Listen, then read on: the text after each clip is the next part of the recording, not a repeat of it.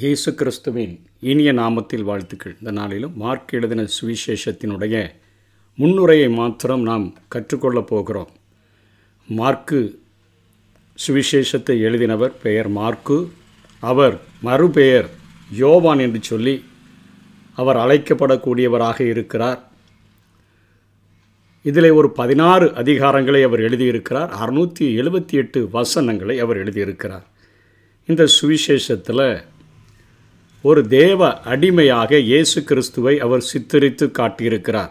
இதய வாசலை தேடுகிற தேவனுடைய அடிமையாக அவர் இங்கே இயேசுவை சித்தரித்து இந்த அதிகாரங்களை எழுதியிருக்கிறார். அடிமையினுடைய விடுதலை பயணத்தை கூறுகிற யாத்ராகம நூலில் ஒரு விசித்திரமான செய்தியின் சித்திர வசனங்களை நாம் காண முடியும். ஒரு அன்பு மிகுந்த ஒரு அடிமையினுடைய ஒரு ஓவியத்தை அங்கே யாத்ராகமத்தில் நாம் பார்க்க முடியும். கம்பி சிறைகளிலிருந்து விடுதலை கிடைத்த பின்பும் அன்பு சிறைக்காக தம்மை கம்பியால் துளைக்க ஒப்பு கொடுக்கும் ஒரு அடிமையினுடைய காட்சி. யாத்ராகமும் இருபத்தி ஓராம் அதிகாரத்தில் ஒன்றிலிருந்து ஆறாம் வசனம் வரையிலும் இந்த காரியங்கள் சொல்லப்படுகிறது. மேலும் அவர்களுக்கு நீ அறிவிக்க வேண்டிய பிரமாணங்களாவன எபிரேயரில் ஒரு அடிமையை கொண்டாயானால் அவன் ஆறு வருஷம் சேவித்து ஏழாம் வருஷத்திலே ஒன்றும் கொடாமல் விடுதலை பெற்று போக கடவன். ஒன்றிக்காரனாய் வந்திருந்தானானால் ஒன்றிக்காரனாய் போக கடவன். விவாகம் பண்ணினவனாய் வந்திருந்தானானால் அவன் பெண் ஜாதி.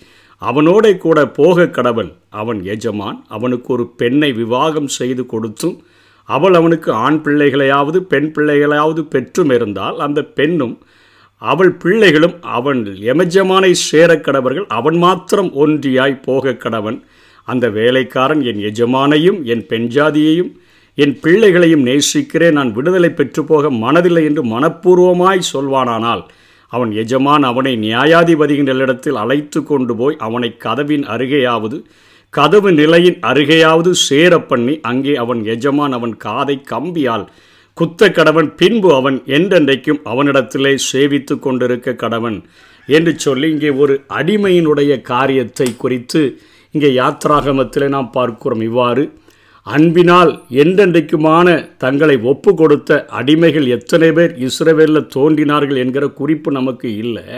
ஆனால் ஒரு அடிமை இத்தகைய நிலையில் தாம் நேசித்த தமது மணப்பெண்ணுக்காக என்றென்றைக்கும் அன்புக்கு அடிமையாக்கிய ஒரு அரிய நிகழ்ச்சியானது உலக வரலாற்றிலே நிகழ்ந்துள்ளது என்று சொல்ல வேண்டும். அந்த நிகழ்ச்சி சித்தரிப்புக்கே மார்க்கு தனது எழுதுகோள் முனையால் அவர் உயிர் கொடுக்கிறதை நாம் பார்க்க முடியும். அந்த அடிமை வேறு யாரும் இல்லை. ஆண்டவராகிய இயேசு கிறிஸ்து தேவ குமாரனாகிய கிறிஸ்து என்று முதல் வசனத்திலே தொடங்குகிறார். அந்த மணப்பெண் வேற யாரும் இல்லை. கிறிஸ்துவின் மனவாட்டியாகிய சபை நம்ம மேலே வைத்த நேசத்தின் நிமித்தமாக ஆண்டவர் நம்மோடு கூட அவர் இருக்கும்படியாக நமக்காக தன்னுடைய ஜீவனையே கொடுக்கும்படியாக என் எஜமானையும் என்று சொன்னால் பிதாவையும் என் பெண்ஜாதியையும் என்று சொன்னால் நம்மையும் அதாவது மனவாட்டியாகிய சபையையும் அத்தனையாய் நேசிக்கக்கூடியவராக அவர் மாறியிருக்கிறார் என்கிற காரியத்தை குறித்து நாம் பார்க்கிறோம்.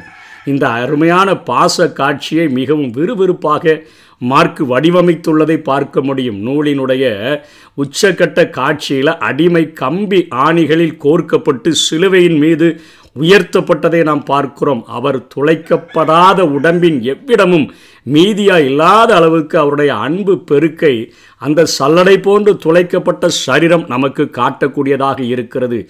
அன்பு வெறி பாதாளத்தைப் போல வலிமையானது என்பது அந்த கல்வாரி சிலுவையில் நாம் நிரூபிக்கப்பட்டதை பார்க்க முடிகிறது. மார்க்கின் இளமையினுடைய அந்த விரல்கள் தேவனுடைய குமாரனாகிய இயேசு கிறிஸ்துவினுடைய சுவிசேஷத்தின் ஆரம்பம் என்று சொல்லி ஒன்றாம் அதிகாரம் ஒன்றாம் வசனத்தில் தைரியமாக அவர் தன்னுடைய சொற்களை போட்டு தொடங்குகிறார். இதனைத் தொடர்ந்து அவருடைய காரியங்களை பார்க்கும் பொழுது இயேசு கிருவை கெட்சமனையில் கைது செய்து கட்டி இழுத்து சென்று கொண்டிருந்த பொழுது கைகட்டி வேடிக்கை பார்க்க போனவர்தான் இவர். காவலன் ஒருவன் இவரையும் கைபோட போர்வையையே பறித்துவிட்டு பறிகொடுத்துவிட்டு நிர்வாணமாக தலைதறிக்க ஓடினவர். மார்க்கு பதினைந்து நாற்பத்தி ஒன்றில் பார்க்கிறோம். ஆனால் சற்று காலத்துக்குள் காலங்களின் கர்த்தரை இரட்சகராக கண்டுகொண்டவர் தொடர்ந்து பவுலோடும் பர்ணபாவோடும் மிஷினரி பணியில் ஈடுபட்டார். நல்ல நண்பர்களாக இருந்த பவுலும் பர்ணாபாவும் பிரிகிறதற்கு இவர் செயல் ஒன்று காரணமாக இருந்ததை அப்போஸ்தலர் பதினைந்தாம் அதிகாரம் முப்பத்தி ஏழாம் வசனத்திலிருந்து நாற்பதாம் வசனம் வரையிலும் பார்க்க முடியும். பவுல் பம்புலியா நாட்டிலே நம்மை விட்டு பிரிந்து நம்மோடு கூட இந்த மார்க்கு ஊழியத்திற்கு வராதபடியினால நாம் அவரை கூட்டிக் கொண்டு போகக்கூடாது என்று பர்ணபாவிடத்தில் சொல்ல பர்ணபா இவர்கள் ரெண்டு பேருக்கும் கடுங்கோபம் மூண்டபடியினால் மார்க்குவை கூட்டிக் கொண்டு அவர் சிப்புரு தீவுக்கு அவர் போய்விட்டார். பவுல் சீலாவை தெரிந்து கொண்டு அவர் அங்கே ஊழியத்தை தொடங்கினதை பார்க்கிறோம். அவர்களுக்குள்ளாக இப்படிப்பட்ட ஒரு சின்ன கருத்து வேறுபாடுகளினால் அவர்கள் பிரிந்து போனார்கள். ஆனாலும் அவரது வீழ்ச்சிகள் வெறும் வீழ்ச்சிகளாக முடிஞ்சிடலை. பேதுருவோடு உத்தம நட்பு கொண்டிருந்தார். பேதுருவால் குமாரன் மார்க் என்று அழைக்கப்படுகிற அளவிற்கு அவர்கள் நட்புறவானது வளர்ந்திருந்தது. ஒன்று பேதுரு ஐந்தாம் அதிகாரம் பதிமூன்றாவது வசனத்தில் அழகாக பேதுரு சொல்லுகிறார் உத்தம குமாரன் மார்க் என்று அவரை அழைக்கிறதை பார்க்கிறோம். பிற்காலத்தில் முதலில் இவரை வெறுத்த பவுலும் கூட வாஞ்சையுடன் நற்பண்புகளில் அவர் இவரை குறித்து பேசியிருக்கிறதை கொலோசியர் நாலாம் அதிகாரம் பத்தாம் வசனத்தினுடைய முன்பகுதியில் பார்க்க முடியும். என்னோடு கூட காவலில் இருக்கிற அரிஸ்தருக்கு உங்களுக்கு வாழ்த்துதல் சொல்லுகிறான். பர்ணபாவுக்கு இனத்தானாகிய மார்க்கும் வாழ்த்துதல் சொல்லுகிறான் என்று சொல்லுகிறார். பிலோமோன் ஒரே அதிகாரம்தான். இருபத்தி நான்காவது வசனத்தில் என் உடன் வேலையாட்களாகிய மார்க்குவும் அரிஸ்தர்க்கும் தேமாவும் லூக்காவும் உம் உமக்கு வாழ்த்துதல் சொல்லுகிறார்கள் என்று எழுதுகிறார்.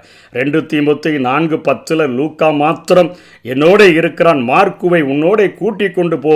ஊழியத்தில் அவன் எனக்கு பிரயோஜனமுள்ளவன் என்று சொல்லி அங்கே பவுலும் அவனை குறித்து மார்க்குவை குறித்து அத்தனையாக சொல்லுகிறதை பார்க்கிறோம். அப்போஸ்தலர்களோடு கூட அதிக நெருக்கத்தில் இருந்தபடியினால பேதுருவினிடத்தில் கேட்டு அவருடைய நினைவலைகளை முதல் முதலாக நான்கு சுவிசேஷகங்களில் முதல் சுவிசேஷமாக இந்த மார்க்குவை அவர் எழுதியிருக்கிறதை நாம் பார்க்க முடியும். இவர் தன்னுடைய இந்த சுவிசேஷ புத்தகத்தில் இவர் ஆண்டவருடைய பிரசங்கங்களை அதிகமாக எழுதுகிறதை பார்க்கிறோம். இயேசுவை அடிமையாக காட்ட துணிகின்ற மார்க்கு அவருடைய குடும்பத்தினுடைய பின்புலத்தை பற்றி ஒன்றுமே முக்கியத்துவம் கொடுத்து எழுதவில்லை. ஏனென்று சொன்னால் அடிமைக்கு ஏது கூல வரலாறு என்று சொல்லுகிறது போல அதை விட்டுவிட்டார்.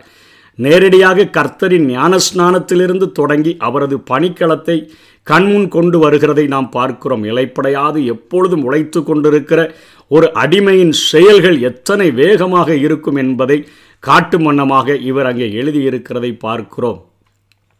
இவர் ஆண்டவருடைய அற்புத அடையாளங்களை குறித்து அதிகமாக எழுதியிருக்கிறாரே ஒழிய ஆண்டவருடைய பிரசங்கங்களை குறித்து அதிகமாக எழுதவில்லை என்பதை நாம் அறிந்து கொள்ள முடிகிறது.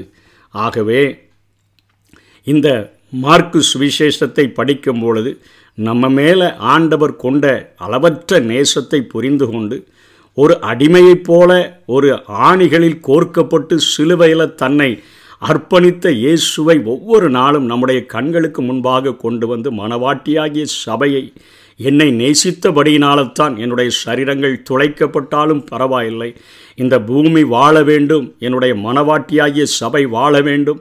அது கற்புள்ள கன்னிகையாக இருப்பதற்கு என்னுடைய ஜீவனையே நான் தருகிறேன் என்று சொல்லி நம்ம மேலே வைத்த நேசத்தின் நிமித்தமாக பிதாவின் மேலே வைத்த நேசத்தின் நிமித்தமாக இந்த உலக ஜனங்களின் மேல் வைத்த நேசத்தின் நிமித்தமாக நம்மோடு கூட இருக்கும்படியாக தன்னுடைய ஜீவனையும் கல்வாரி சிலுவையில் ஒப்பு கொடுத்த இயேசுவை ஒவ்வொரு நாளும் நம்முடைய கண்களுக்கு முன்பாக நிறுத்தி அவரை நாம் பின்பற்றி அவருடைய அடிச்சுவடுகளை பின்பற்றி வாழ முற்படுவோம். கர்த்தர்தாமே நம்மை ஆசீர்வதிப்பாரா.